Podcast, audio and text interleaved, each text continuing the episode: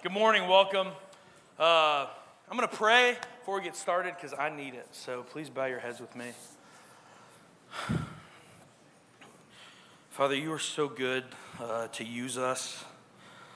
But God, I have nothing to offer. Lord, I just pray that you will help me to uh, work through this text effectively, Lord, in a way that glorifies you. If you left me up on my own, I would have nothing good for anyone. Lord, I pray that you will help me to, uh, to uh, preach the things that you've put on my heart, the convictions you've given me. As I've studied, I pray that you will honor the time I've studied. Lord, that this will not be a waste of anyone's time because we know you say that everything in your word is profitable for us. And we pray that we'll see the fruit of that today. In Jesus' name we pray.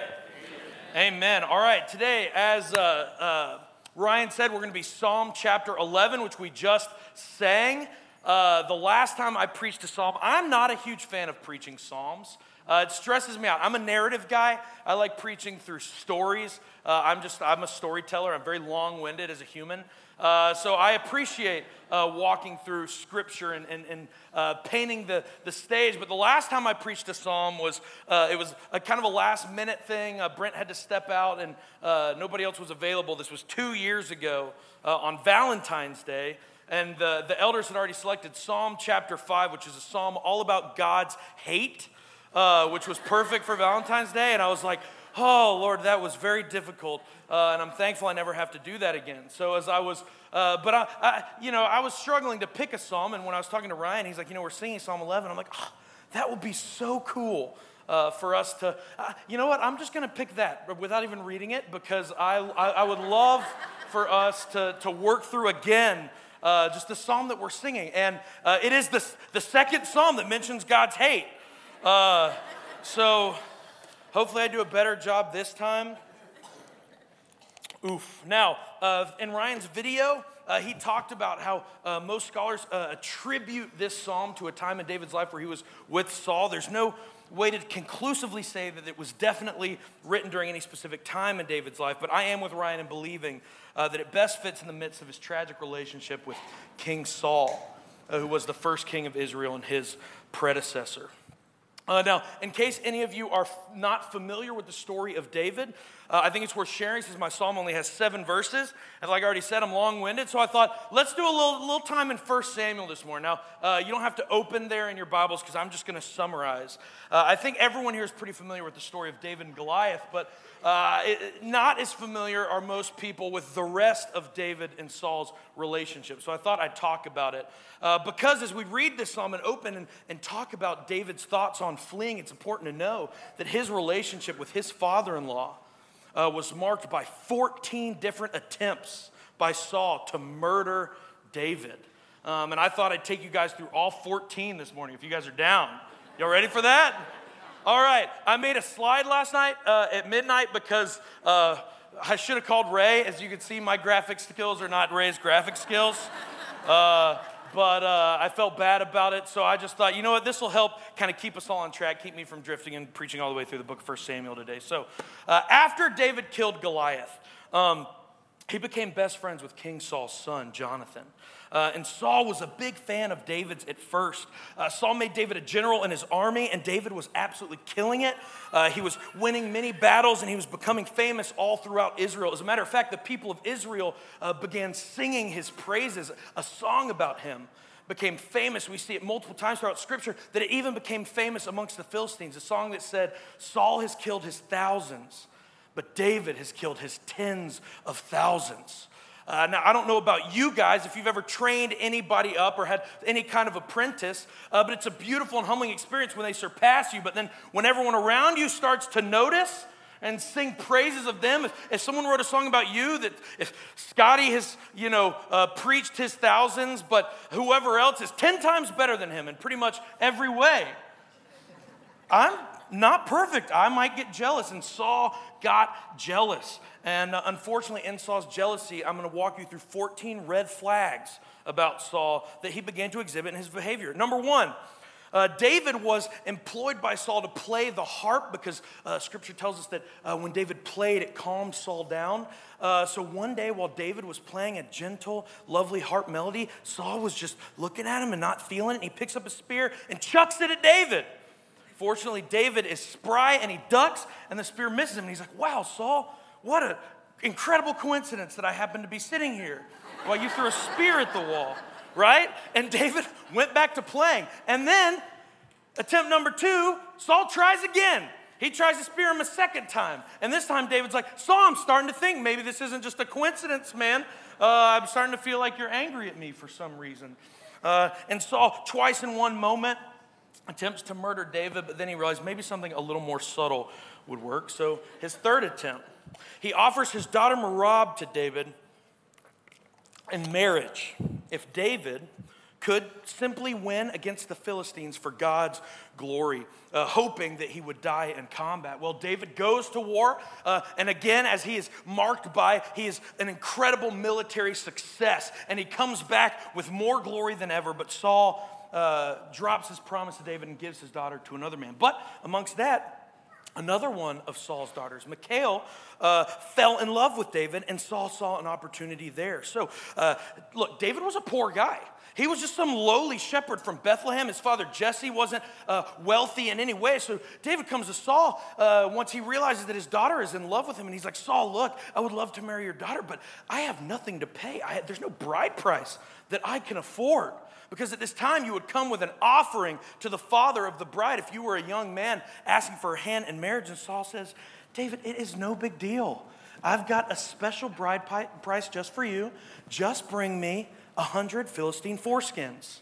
Right? So that's what Saul commands David. Uh, so attempt number four. He tells David, I want you to go and slay a hundred Philistines. Take the, it's in the Bible. Take their foreskins and bring them back to me. Happy Valentine's Day, by the way.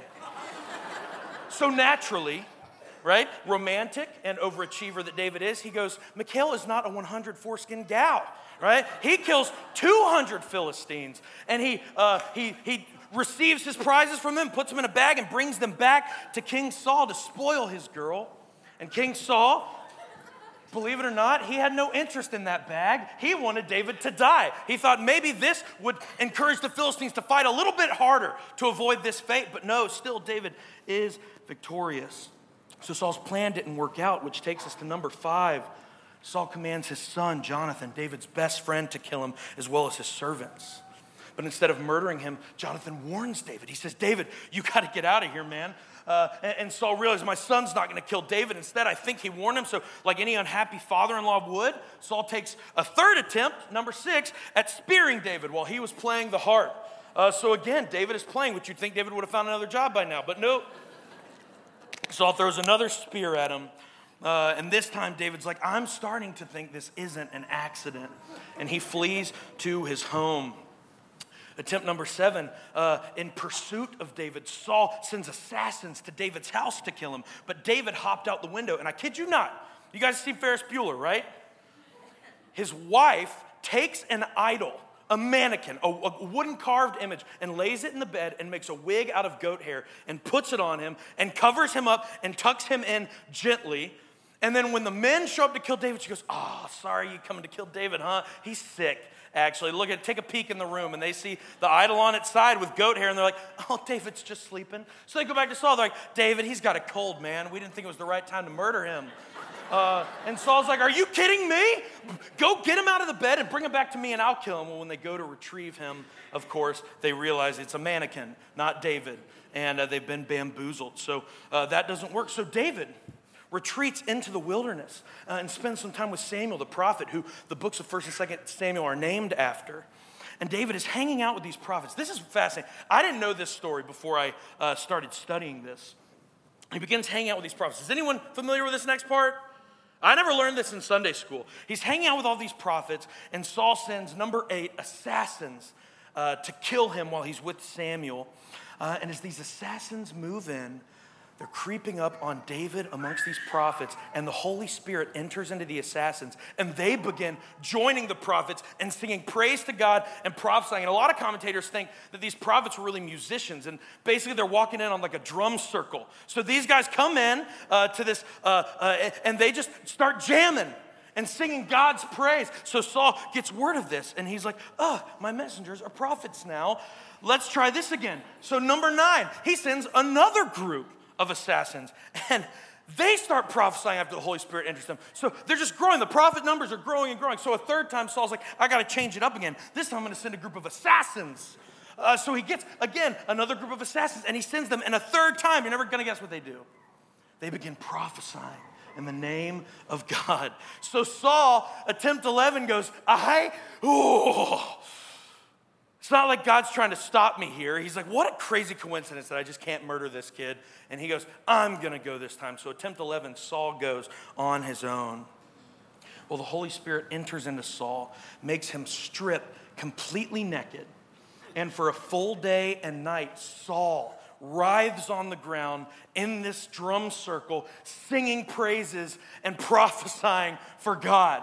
Saul himself. And I kid you not, this occurrence became so iconic in ancient Israel that this actually became a figure of speech in Israel for when you find a weird person somewhere you don't expect to find them. They used to say, Is Saul also among the prophets?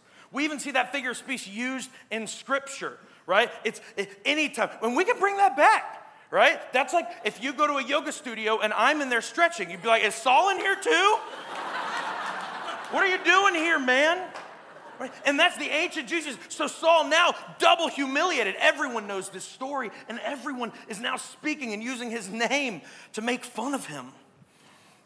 So Saul then returns home again, and Jonathan tells David, You have got to get out of here. So David flees to the priestly city of Nob, uh, where he, he lies to the priest there to get some of the holy bread so that he may eat. And he asks if they have any weapons. The priest says, We have no spears, but we have a relic. We have the sword of Goliath here, which was a large sword. Scripture says it weighed about 15 pounds, when the average sword weighed about four pounds in this time. And it was a one handed sword because he had a shield as well. So David goes, You know what? Haven't held that thing in a while. Let's do it. So David takes the sword of Goliath and retreats. But as he's retreating, one of Saul's uh, chief shepherds happens to be there because of a religious vow he took in the priestly city. And he sees David fleeing into the wilderness. So David ends up in a cave in the wilderness where his brothers and his families find out, and, and their families find out that he's there. So they go and join him. And then basically anybody in Jerusalem that's like in debt or depressed is like, hey, I hear we can get a new start out there with David. Let's go. So 400 men end up going out uh, and joining David in this cave. And he ends up with this ragtag bunch of misfits who aren't soldiers, uh, who join him in the cave uh, in, in exile. Right? That's like look around this room. This is this more people than are in this room are following David around in caves in Israel. Well, scene change, back to Saul. Uh, he's in a field and he's tearing into all of his advisors. He's, he's challenging their masculinity. He's like, What are you guys doing? How did none of you tell me that my own son, uh, Jonathan, was conspiring against me to save David? And as he's challenging them, his chief shepherd stands up and confesses. He says, I saw David, and I saw him leaving uh, Nob with the sword of Goliath. Saul is furious, so he goes to the city of Nob and he commands his armies to kill all of God's priests for conspiring with David. And his men go, No, we are not killing God's priests. They defy the king of Israel because what judgment is there from a king when, right, when you have a holy God to answer to? So he goes to the chief shepherd that saw him there and says, You lead the charge. So he does, and he goes in and he kills 85 priests and all the men, the women, and the children in the city of Nob. We can see the kind of bloodlust that Saul had for David. And one person escaped, the son of the priest that gave David the sword. And he had heard that David was in the cave, so he happens to find his way there uh, where he uh, joins up with David, and back and forth and back and forth in the wilderness. There's uh, a few chapters of just stories and adventures of David. When finally, uh, attempt number 12, one day, is Saul is, uh, has David cornered as he's chasing him in the wilderness on a mountain range. David's whole army is on one side, Saul's, the whole army of Israel is on the other side of one mountain. And at that decisive moment, right, word comes to Saul that the Philistines are invading the country and he must take his armies back or he may lose Jerusalem. So Saul has to stop in his fight and leave David on the other side of the mountain and return back to Israel. After defeating the Philistines, attempt 13, Saul takes 3,000 soldiers back on the hunt. And as he's out there in the wilderness, they didn't have uh, QuikTrips in ancient Israel, and Saul needed to relieve himself. Uh, so Saul, not to relieve himself in front of his men, finds a cave nearby some, some sheep uh, fields.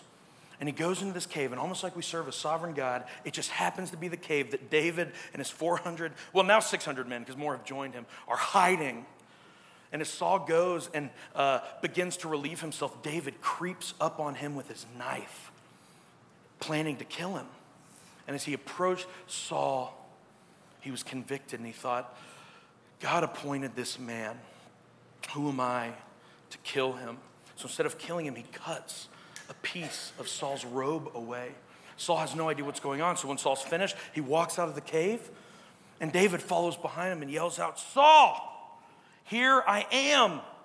Why are you trying to kill me? Why do you pursue me? A dead dog like me, a flea, he calls himself. He says, Look, I cut off a piece of your robe. I had the chance to kill you. Why are you after me? And Saul's devastated. He calls him his son and he says, I'm so sorry. Clearly, you are the one that God means to, to uh, bring in after me. He says, Please, David, when you become king, promise not to kill my family. And David agrees to the promise. Well, David goes on some other adventures with his army when finally, the 14th attempt, Saul comes after him again. This time, David sneaks into Saul's encampment at night and falls Saul asleep in the center of his encampment with all of his army around him. And sitting right next to the head of Saul is his spear stuck into the ground and his water canteen.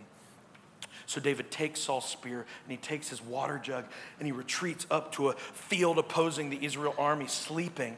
And he yells out, waking them all up, and says, Saul, Saul, I'm here again. Look, I had another chance to kill you while your general slept, but I didn't. I gave you mercy. And Saul comes out again and he apologizes again. And they go their separate ways. And surely Saul would have changed his mind again if not for a defeat at the hands of the Philistines, where Saul committed suicide after uh, being defeated with his sons. So, those are the 14 attempts on Saul's life, on David's life by King Saul. Uh, why do I share these with you? So that we can understand that we can pretty much not relate to David in any way. Okay? If you can, please come down to the stage after for some prayer. We'll introduce you to Jeremy Brannon. You need counseling and uh, we would love to help you because wow right this he's a giant slayer a musician a shepherd a masterful warrior and soon a king david was an amazing man and we struggle to relate to his experience but we can relate to his relationship with god and as we go into the text i'm going to pray one more time because you can't pray too much before we begin in verse 1 father help me to move through this text. Or may you inspire us. May you convict us. May it hurt in the beautiful way that only you can hurt us to draw us in and hone our edge. Jesus, it is in your name that we pray. Amen. Verse 1 And the Lord I take refuge. How can you say to my soul, Flee like a bird to your mountain? Now, fleeing isn't something that we're super familiar with in Cobb County in the 21st century. Right? Not many of us have ever fled anything, but David was no stranger to fleeing. And after t- hearing this tiny snippet of his life, can you blame him? Fleeing is one of those words that I think, at least me personally, just doesn't speak to my heart because I don't, I can't relate. We see it in Scripture multiple times where people flee in sin with David, Saul. Uh, we see it with Adam and Eve, uh, with uh, Jonah. We see it with Peter, even. What David's laying out here is there's two options take refuge in God or flee. Or basically, take refuge in God or find refuge in literally anything else. And we say, flee? I don't know. But who here can claim that they find refuge in nothing but God? All of us, whether we feel it or not, are accustomed to fleeing in our own lives because the truth is, if we aren't taking refuge in the Lord, we're taking refuge in a safe space that's not Him. And it can look noble to do it, it can look harmless to do it. And it's everywhere because it doesn't try to be a refuge like God, it tries to be a refuge to replace God. It's not the same kind of refuge that we're seeking, which is why it's so easy to put them into separate categories. And to say, well, no, no, no, these things are me just zoning out. These things are me finding refuge in God. They're not necessarily at odds with each other, but they are. How can you say to my soul, flee like a bird to your mountain? It isn't God who gave David this bad advice, it's his friends, it's the world. And the same advice is the subtle mark of our world today. People want to find some way to lose themselves. As the great poet Marshall Mathers said, you better lose yourself in the music the moment you want it. You better never let it go. Right? We, in all seriousness, though, Eminem's right. We are a society of getting lost in things. But we're not trying, uh, I'm not trying to escape my father in law, so what are we trying to escape? Reality. We are opposed to it in the world today. Eminem said music, but think about the places that we flee to. Where do we get lost? Where do we find refuge? Right? There's easy answers. Right? Where do we put our hope to carry in or to carry on? You know, there's alcohol and tobacco, there's uh, uh, TV, right? video games, vacation, Instagram reels, things that seem so harmless in our lives, but we get lost in them. And we love to get lost in things. We think of idolatry as something that happens in front of little carved statues, but the truth is, we devote way more of our attention to turning our brain off than any pagan in a mud hut ever devoted to a tiny carved image. Is it noble just because we're more self aware that it's a waste of time? Just so you can say, I know it's a waste of time. I spent four hours on Instagram Reels last night. Ha ha. It shouldn't be funny. Say, oh, come on, Scotty, that's a big sweeping statement. Yes, it is. That doesn't make it not true. How do I know? Because we don't live with the same sense of urgency that David did to take refuge in God. Because the truth is, we're dealing with far more in our lives than a Saul. We're in a spiritual war, and our enemy, Satan, works in distrust. He always has. And this is what I think distrust is so sneaky about these days. We say, oh, I'm tired. And honestly, I'm just going to find more rest in Netflix than God right now. Opening my Bible is just going to put me to sleep. I'm not trying to go to sleep, I'm trying to unwind. It's sneaky. Yeah, of course it is. How easy to justify getting a break. oh, I'm just getting a break from this sinful world. It wears on me. I'm just, I'm, just going to spend my time here. It's not all my time. It's just every moment from when I get home from work to when I go to bed like, ah, it's, it's, I feel like Satan works way more in the open, which we see in the next verse. Look, verse 2 says, Flee like a bird to your mountain, for behold, the wicked bend the bow. They have fitted their arrow to the string to shoot in the broad daylight with a sign that says, Smile, I'm here to kill the good guys. No. So they fitted their arrow to the string to shoot in the dark at the upright of heart. And the advice to flee is bad, but the circumstances leading to that advice are real for David. For us, and we read this, we're like, when's the last time somebody pointed a bow at your heart? It'd be terrifying. I've always thought it'd be way scarier to walk into a house and have somebody point a bow than a gun because there's just this uh, implication of experience there, right? Uh, a lot of commentators talk about this is like the equivalent of somebody pointing a, a, a, a gun at you today, but it's really not because anybody can pick up a gun and use it, right? But uh, uh ancient bows were wielded by trained warriors. A kid couldn't pick up a bow and accidentally draw back the 100 pounds of knock strength, right? And nock an arrow and hold it steady at your chest. No, this is a daunting adversary that David describes. But let's be tangible here because most of us don't know this feeling. Why is that? Who's holding a weapon to our heart? Here on the staff, we have uh, a few staff values that we go over every single staff meeting, every week, uh, before we begin, and we give a little commentary on them. And one of them is that this is spiritual. And we have these because this protects us from mission drift and from getting lost and getting discouraged because the truth is we are in a spiritual war. But we don't like to think about that because it's weird, right? Spiritual stuff gives us the heebie jeebies. It makes us feel a little uncomfortable because people get weird about this stuff. But I think we forget about it in our comfort today. Ephesians 6:12 says, "We don't wrestle against flesh and blood, but against rulers, against authorities, against the cosmic powers over this present darkness, against the spiritual forces of evil in the heavenly places." Your boss is not your enemy. He is not a cosmic power over this present darkness. He may be difficult, but the Bible calls us to love difficult people. Your in laws are not your enemies, even if they throw spears at your head. God calls us to love them, right? Our enemy is Satan, and he is formidable.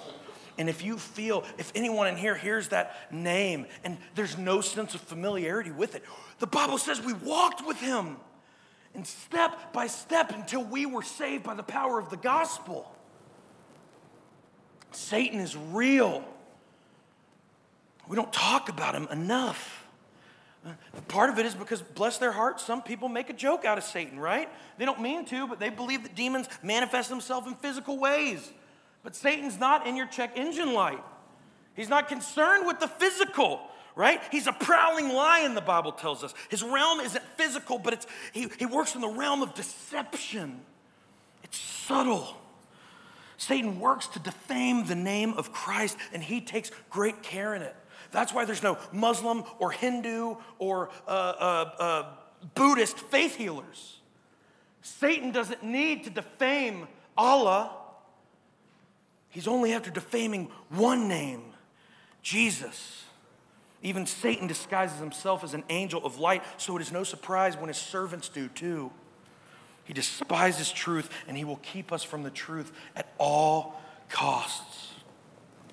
And this truth is our foundation. This truth is scripture. It is the foundations that David talks about, the things that his society was built on, right? God's law. Satan has been trying to undermine the word of God since Genesis chapter 3. He's never changed his method. It's literally the oldest trick in the book. Always, he's trying to cause us to doubt God's intentions, to doubt God's goodness, to doubt his plan, and to doubt ultimately what he says to us. Which takes us to verse 3. If the foundations are destroyed, what can the righteous do? We are hopeless without the word on which our hope is revealed. And you know what? Diving into scripture won't scratch the itch that your favorite TV show does after a long day of work. It's not supposed to. That's the fake danger of our age that we want God to be our escape from reality. And we say, God, I love you, but other ways are easier to escape from reality. And God says, Yeah, I, I show you reality. I'm not an escape from reality, I'm everything but. It's the subtlety of Satan's lies that he convinces us we're in danger of not having an escape. That's, that's how soft we are today. Satan, David's in danger of fleeing the, the powers that be to murder him, and we're, we're terrified of losing our escapes. When the truth is, we don't need one. Praise God for vacations, but we don't have to have them, and you will be fine without them. And you don't deserve it. So stop saying, I deserve a vacation. You don't. We should find our rest in the Lord. He brings comfort different than our escapes do. It brings true comfort, not safe, mindless, numbing distraction. Like Brent said last week, the will of God is never the safest place to be. The will of God is not comfy, but it's good. It's the best place for us. Anybody ever had a bird flying in their house? Or in your screen and porch? You ever try to catch it? They just won't learn. You can sit there with a cardinal for an hour right? And you're like, look, I haven't killed you yet. Just let me get close to you. And the moment you get close, they will, they will kill themselves fleeing you, right? When they get tired, they will over and over bust their head into the wall. And this is what David is talking about. This is what it means to flee like a bird. We train ourselves to be little birds that flee trouble. How quickly can a, oh, I'm just, this is just gonna be a one time escape. I'm just gonna use this tonight. How, how easily does that become a nightly habit? That's where we flee. We've got to ask ourselves how much time do we actually spend in finding refuge in God? Now, some of you think this next part may be cheesy, and it is, and it doesn't look good because I didn't have Ray do it. I did it. Um, but it puts things into perspectives for us. And I'm not doing this to give you a number and to say that you've got to spend a certain amount of, of your day every day doing whatever. We all have a different process. But Scripture does outline what it means to come to God. Statistically, the average, the average American actually spends seven hours of screen time a day in front of some kind of screen, be your TV or a phone, for, for entertainment. That doesn't include your, if you're like, oh, yeah, I work eight hours a day in front of a computer. No, we're not talking about that. We're talking about when you get home. You spend all day looking at the bad screen so you can get home to look at the good screen, right? The average American spends seven hours, and that felt a little excessive because teenagers, right? They're probably factored into that. So I thought, I'm, gonna, I'm just gonna take a couple hours off that and give us the benefit of the doubt and say, you know what? Probably some of that's email check in, probably some of that is texting, right? When Siri gives me my screen time updates, I'm always offended, uh, but then immediately I go, ah, some of that's work, right? Sometimes I just forget to turn it off while I'm listening to a podcast. the truth is, the average American, we'll say, spends five hours a day being generous on their iPhone, watching a screen, or their TV, watching a screen for fun. So I made a little graphic, again, sorry, uh, but it should hurt your eyes because this should have, this should, this should sting. All right, that's five hours. Each iPhone represents an hour a day. So we're watching five hours a day. So go to the next one per week. That's 34 hours per week, which is how much per month? 150 hours per month. Okay, moving on. 1,800 hours, 75 full days a year we spend with a screen in front of ourselves. 75 days. And some of you guys are looking at this and going, ha, Americans are so lazy. I don't spend that time on a screen. I spend that time at the gym. Right? I spend I spend that time hunting. I spend that time listening to podcasts. I spend, it doesn't matter. If, if that's your mentality here, you're missing the point. It's about where we're putting our time. And what does it say? Anything outside of God. Anywhere that we're putting our refuge outside of God is fleeing. If we took just 5% of that, we'd finally finish that Bible reading plan that always ends in Leviticus every single year with just 15 minutes a day, 1% of your time daily. If you devoted 1% of your daily time with God, that's what it looks like. On top of the five hours a day we spend at team. That's 15 minutes a day. Go to the next one 30 minutes a day. Next one. One hour per day, 365 hours a year. And that's what it looks like compared to the amount of time we spend entertaining ourselves in other ways. You're not factoring in the Bible app. No one uses that. I don't. I like to say I do. Why am I showing you this? Because it should convict us. And you may be on or off, you may have a few less iPhones than somebody else.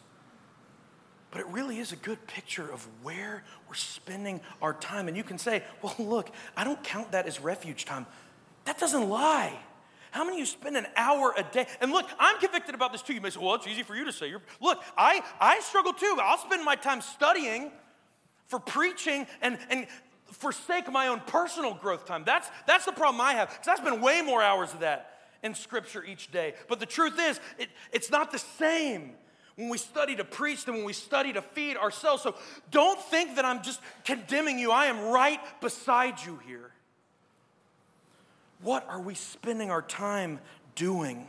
Go back to verse 4 or verse 3. If the foundations are destroyed, what can the righteous do? We've got to lift our eyes to something better. And I'm not saying that you've got to spend five hours a day in your Bible in your free time. The truth is, that says a lot more about the, the time that we spend discipling our families and worshiping in that way than it does reading our Bibles. You could read your Bibles five hours a day. Some guys do, and that becomes an idol. We miss out on taking care of the people around us. We've got to look heavenward. Verse 4 says, The Lord is in his holy temple, the Lord's throne is in heaven. His eyes see, his eyelids test the children of man. We've got to be focused on heaven in this life. God's gonna put us through the ringer. He's gonna sharpen his people by grinding off all the stuff that makes us dull. But spoiler alert, it's not a comfortable process. God's testing is not comfy, but it's good. It's perfect, actually, for us. Verse 5 says, The Lord tests the righteous, but his soul hates the wicked and the one who loves violence. I spoke about this the last time I preached a psalm here. That was two years ago. We talk about how, well, God loves the sinner, He just hates the sin. That's a lie. God doesn't send sin to hell, He sends sinners. We see it in Psalm 5, 4 through 6, which is what I preached last time also. For you are not a God who delights in wickedness. Evil may not dwell with you. The boastful shall not stand before your eyes. You hate all evildoers. You destroy those who speak lies. The Lord abhors the bloodthirsty and deceitful man. But God's hate is not like ours, it is righteous. And we struggle to understand that because our hate is rooted in sin and we say, well, God is love. How can he hate? Because he hates what stands against love. He hates what opposes him, and we get in the way of love. Our sin gets in the way of love because we are totally opposed to God, Scripture tells us, in our sin. But God made a way to separate us from our sin, to separate us from something that is so core in our being. And the truth is, without understanding God's hate, it's impossible to grasp the true beauty of His love. Because God doesn't come to us as just diamonds that are a little muddy. We're just a little buried. We just need a, God just needs to rinse us in the hose, and then we're beautiful again. Right? He just sprinkle some water and wipe us down a little bit. It's, we are disgusting at our core and our sin to God. Jesus didn't come and die for diamonds in the rough, He died for His enemies. He died for disgusting sinners that He may redeem us for Himself to separate us from our sin through Christ. And through Christ, He transforms us into something beautiful something we could never be aside from God. So we read the verse in Hosea and go, Jacob I loved, but Esau I hated. And we go, How? How is that fair? We should ask, How is that fair? But it's not unfair to Esau. Right? It's not controversial that God hates Esau, it's controversial that He loves Jacob. It isn't controversial that God sends sinners to hell. It's controversial that He redeems sinners and lets us into heaven. That's why this next verse doesn't make us go, ah it's too harsh. The world does not want to hear this. Because the world is subtly opposed to God's truth. It's not grounded in reality. You can, this isn't an escape.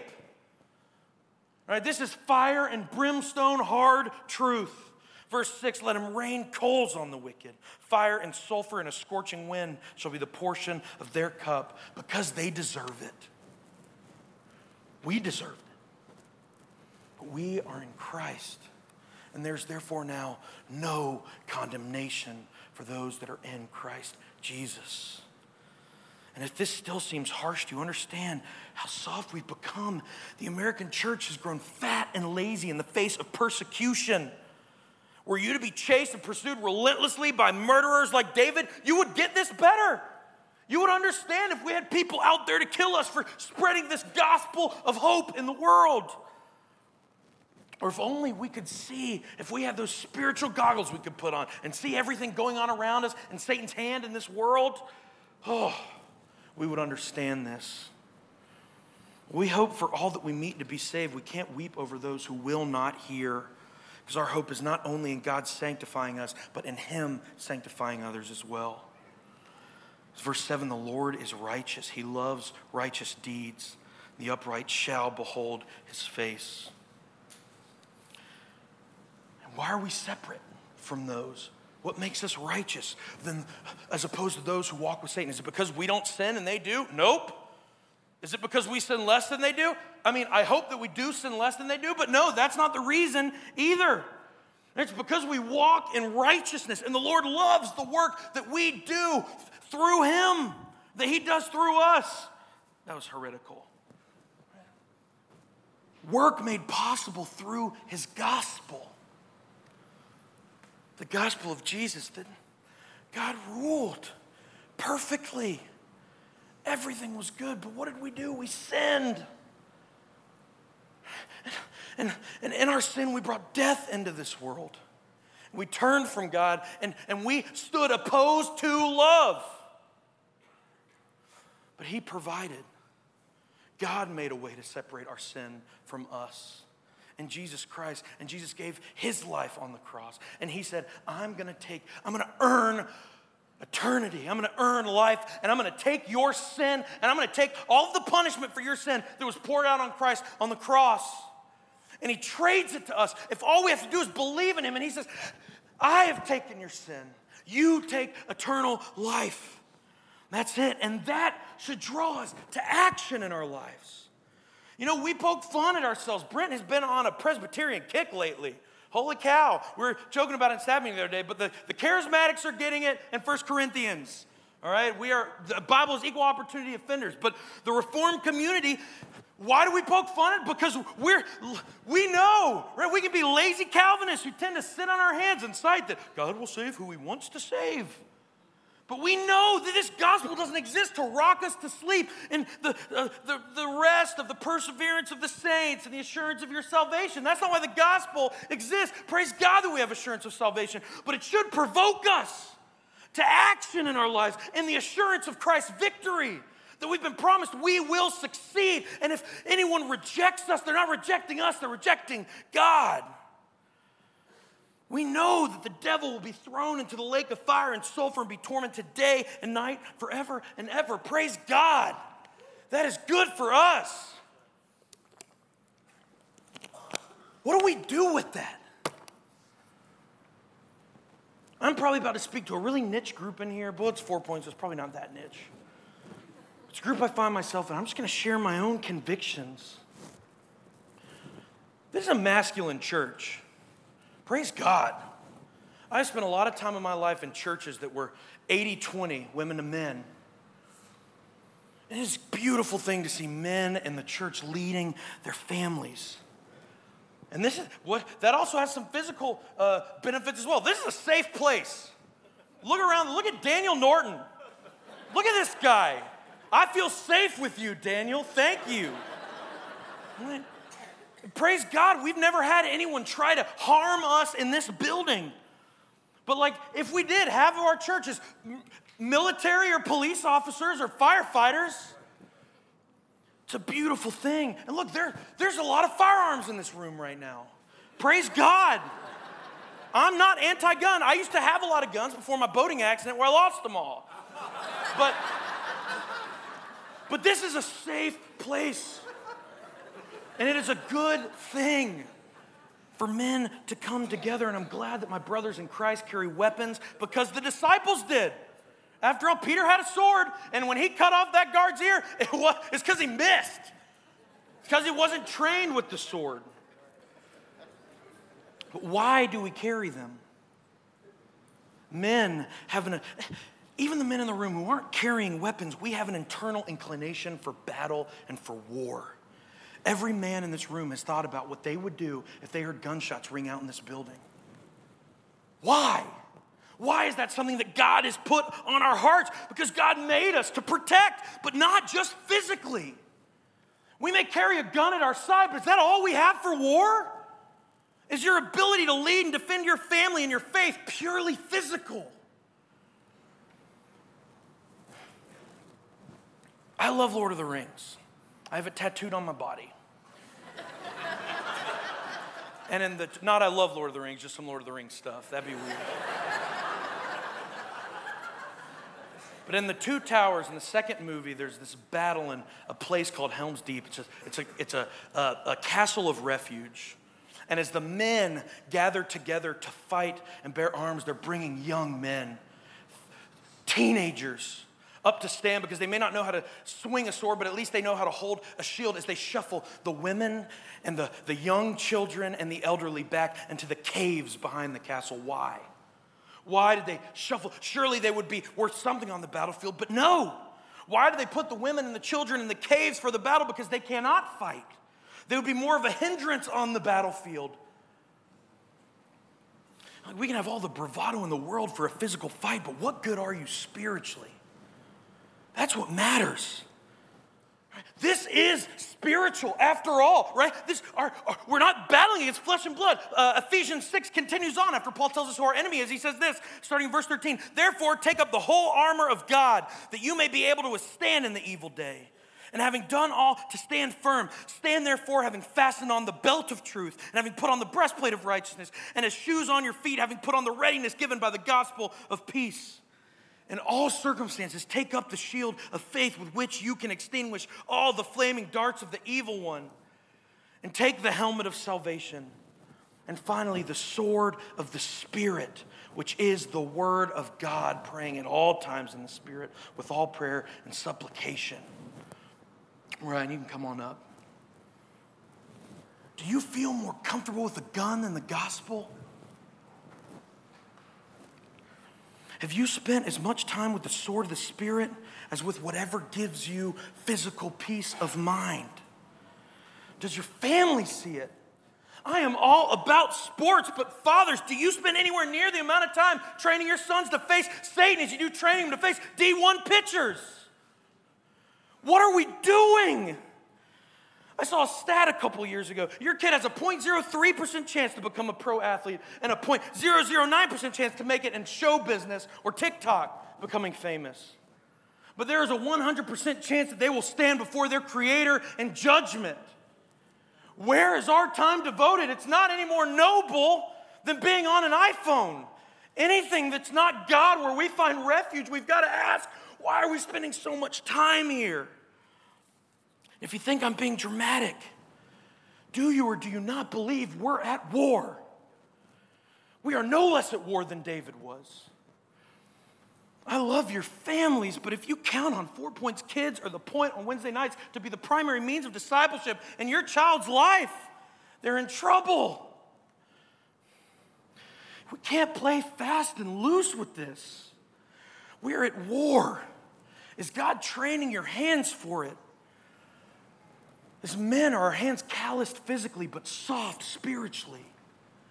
Are your wives more adept with the sword of the Spirit than you are? Would God put her on the front lines and put you in the caves with the children and the elderly? I'm not saying this to condemn you. I'm saying this because I've been convicted about it. I am with you. We have 16 year old girls bringing grown men to church here. Praise God, Steve. I'm glad you're here, man. But we've got young women in this church who are going out onto the front lines, who are preaching the gospel out in the world and driving tests. Who, where are you? Is your faith still defined by what you abstain from, or have you moved on to your faith being defined by being shown in what you produce and the fruit that God brings up in your life? This is spiritual. Are you a soldier? Are we a child? That's masculinity. I love physical masculinity. I love hunting. I love eating meat. That does not make me a man. I feel the conviction. I've been feeling especially hard the last month. Josh Proctor, a lot of you know him, he passed away a month and a day ago. And I'll never forget, if any of you guys knew him, then you knew his testimony because he was a testimony sharer. In the beginning of his testimony, he got saved at 29 years old just by reading his Bible. I'll never forget the way he put it, so simple. Said, The Bible never clicked for me until I picked it up and just read it like Lord of the Rings. No pressure. I opened it and I trusted God to teach me. I enjoyed the ride.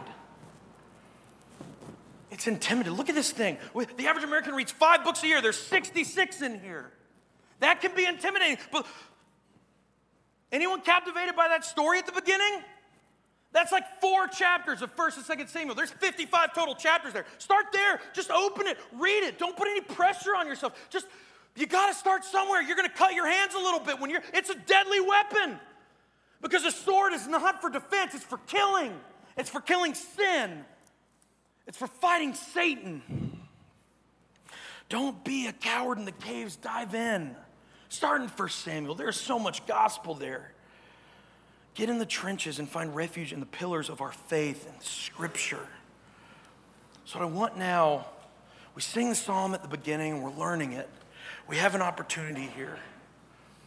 I thought it would be cool for Ryan to come up and for us to just take a moment, if you'll stand. If we can take a moment to now, we sang the words before.